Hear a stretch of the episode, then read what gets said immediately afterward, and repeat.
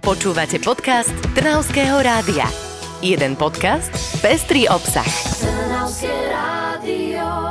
Ani sme sa nenazdali a už sme povyhadzovali vianočné stromčeky, napadaný sneh sa stihol roztopiť, aj január už sa pomaly končí, no a teraz už len netrpezlivo čakáme na nejaký ďalší sviatok, vďaka ktorému si spravíme voľno. Ja sa priznávam, že myšlienkami už som niekde na letnej dovolenke. Ale Vicky, do leta je ešte času dosť a kopec vecí sa dá robiť aj teraz. Tak ale keď už mne tak chýba to teplo. Tak to nám viaceríme, ale nájdu sa tiež takí, ktorí zimu úplne milujú. Do dvoch táborov sa ale deliť nemusíme, pretože dnes si na svoje prídu aj milovníci zimy, aj fanúšikovia letných horúčav. V zložení Vicky Havránek, Karin Talajková sme opäť s podcastom 5 dobrých správ z nášho regiónu, v ktorom sa dnes porozprávame o samých skvelých veciach. Ešte mi povedz, že ako si to myslela, že potešíme obe skupiny ľudí. To sa aj dá? No tak znie to možno neuveriteľne, ale je to tak, nehovor, že by ťa nepotešila správa o znovu otvorení Galandie. Tak to si môžeš byť istá, že by ma potešila, niečo také sa aj chystá? Chystať sa chystá a zrejme sa toho aj naozaj dočkáme. Termálne centrum je už od minulej jesene zatvorené, no súčasné vedenie mesta usilovne ako včielka pracuje na tom, aby sa opäť otvorilo. Zasadla už projekčná skupina, ktorá dospela aj k dohode. Viac ale prezradil viceprimátor Galanty Peter Závod. Kováčský. Dohodli sa na tom, že ideme pripraviť rozpočet na znovotvorenie Galandie a ideme pripraviť harmonogram úloh e, zodpovedných na to, aby tá Galandia mohla byť otvorená. No tak ale toto je naozaj paráda. Zachytila som tiež niečo také, že kúpať by sme sa tam mohli už na prelome marca a apríla, ak sa teda samozrejme všetko podarí tak, ako má. Aby sme ale nezabudli ani na tú zimu, dobrá správa prišla tiež z južnejšej časti nášho kraja, konkrétne z Dunajskej stredy. Pribudnúť by tam mal celkom nový zimný štadión. Počkaj, ale veď oni tam už svoju ľadovú plochu majú, nie? Majú a práve tá sa zmení na komplexný štadión. Pre športovcov tak vznikne nové zázemie a možno tam vychovajú šikovných hokejistov. Tak akože znie to celkom slúbne, skvelá správa, ale ja nie som úplne hokejistka, skôr by si ma ukecala na nejakú turistiku. To sme dve?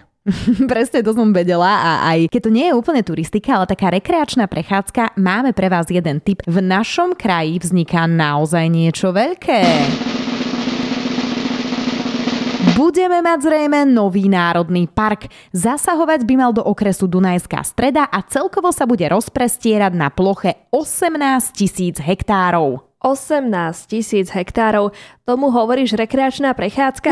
Trošku som to asi s tou prechádzkou naozaj prehnala, ale e, myslím si, že čas by sme prejsť naozaj mohli. Je to mimoriadne krásne územie a doteraz je takmer neprebádané, takže vydáme sa na také menšie dobrodružstvo. No nedbám, znie to naozaj tak rozprávkovo celkom pekne, takmer ako keď sa hovorí o plánoch s kaštielom v Voderadoch. Rekonštrukcia je v plnom prúde aj v novom roku. Už teraz sa zmenil na nepoznanie, ale keď to všetko bude hotové, tak sa naozaj budeme môcť cítiť ako princezné. Čo všetko ešte kaštiel čaká, povedala jeho PR manažérka Beata Humeníková. Tie priestory, ktoré už rekonštrukciou prešli, ide najmä o historické miestnosti na prvom poschodí, v súčasnosti čakajú na zariadenie interiérov. V najbližšom období nás čaká rekonštrukcia parkovej jaskyne Groty, chodníka v parku, celkové parkové úpravy a výstavba objektu oranžérie, ktorá bude mať funkciu konferenčnej sály. Poďme ešte do Trnavy, pretože keď sa prechádzam po meste, vždy zbadám niečo nové. Napríklad divadlo Jana Palárika dostalo novú fasádu, tam ale rekonštrukcia nekončí. Pribudnú ešte dvojkrídlové dvere a pripravuje sa tiež vynovenie zadného traktu, z čoho sa budú tešiť najmä herci, pretože sa tam nachádzajú šatne a technické zázemie pre personál. Keď si sa už prechádzala po Trnave, všimla si si možno niečo naozaj nezvyčajné? Počkaj, čo také myslíš? Tak dám ti nápovedu, určite okolo toho chodíš denno, denne. Teraz naozaj netuším, veď denne prejdem okolo toľkých budov a aj súoch. Tak, tak, tak, presne tak.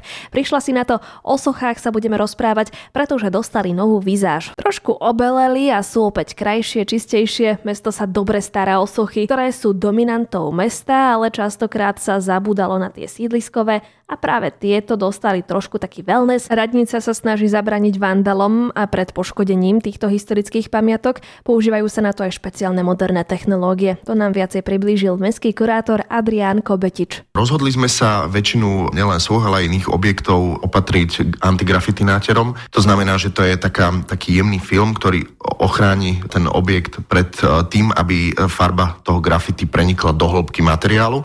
No a jednoducho potom stačí, keď príde človek e, s, s nejakým parným čističom alebo niečím podobným, čo o mnoho jednoduchšie odstráni celý ten proces. Samozrejme musí to robiť reštaurátor. Robí sa mu to o mnoho jednoduchšie. No parádička, takže sochy zostanú pekné, čisté a ešte reštaurátori ušetria čas, no a mesto nejaké tie financie. Na to, že tento týždeň bol v našom kraji veľmi chaotický, plný nehôd, požiarov a dokonca sme tu mali aj nahlásené bomby, skončilo všetko napokon dobre. Bomby sa nepotvrdili, nikto sa nezranil, ľudia boli na cestách ohľadu plní a navzájom si pomáhali. Niekde som dokonca čítala príbeh, že pri dopravnej nehode pomohol jednej panej milý vodič, ktorý sa hneď pri nej zastavil a zostal s ňou až do príchodu policajtov policajtov a hasičov. Všetkých nazvala anielmi strážnymi. Tak, vidíš, aj toto je možno takým dôkazom, že dobré správy z nášho kraja prinášajú aj dobrí ľudia, ktorí sú ochotní podať pomocnú ruku tam, kde treba. Veru, tak Karin, my veríme, že si budeme všetci pomáhať aj v následujúcom týždni a budeme sa na vás tešiť pri ďalších dobrých správach z nášho regiónu. Zatiaľ do počutia. Do počutia.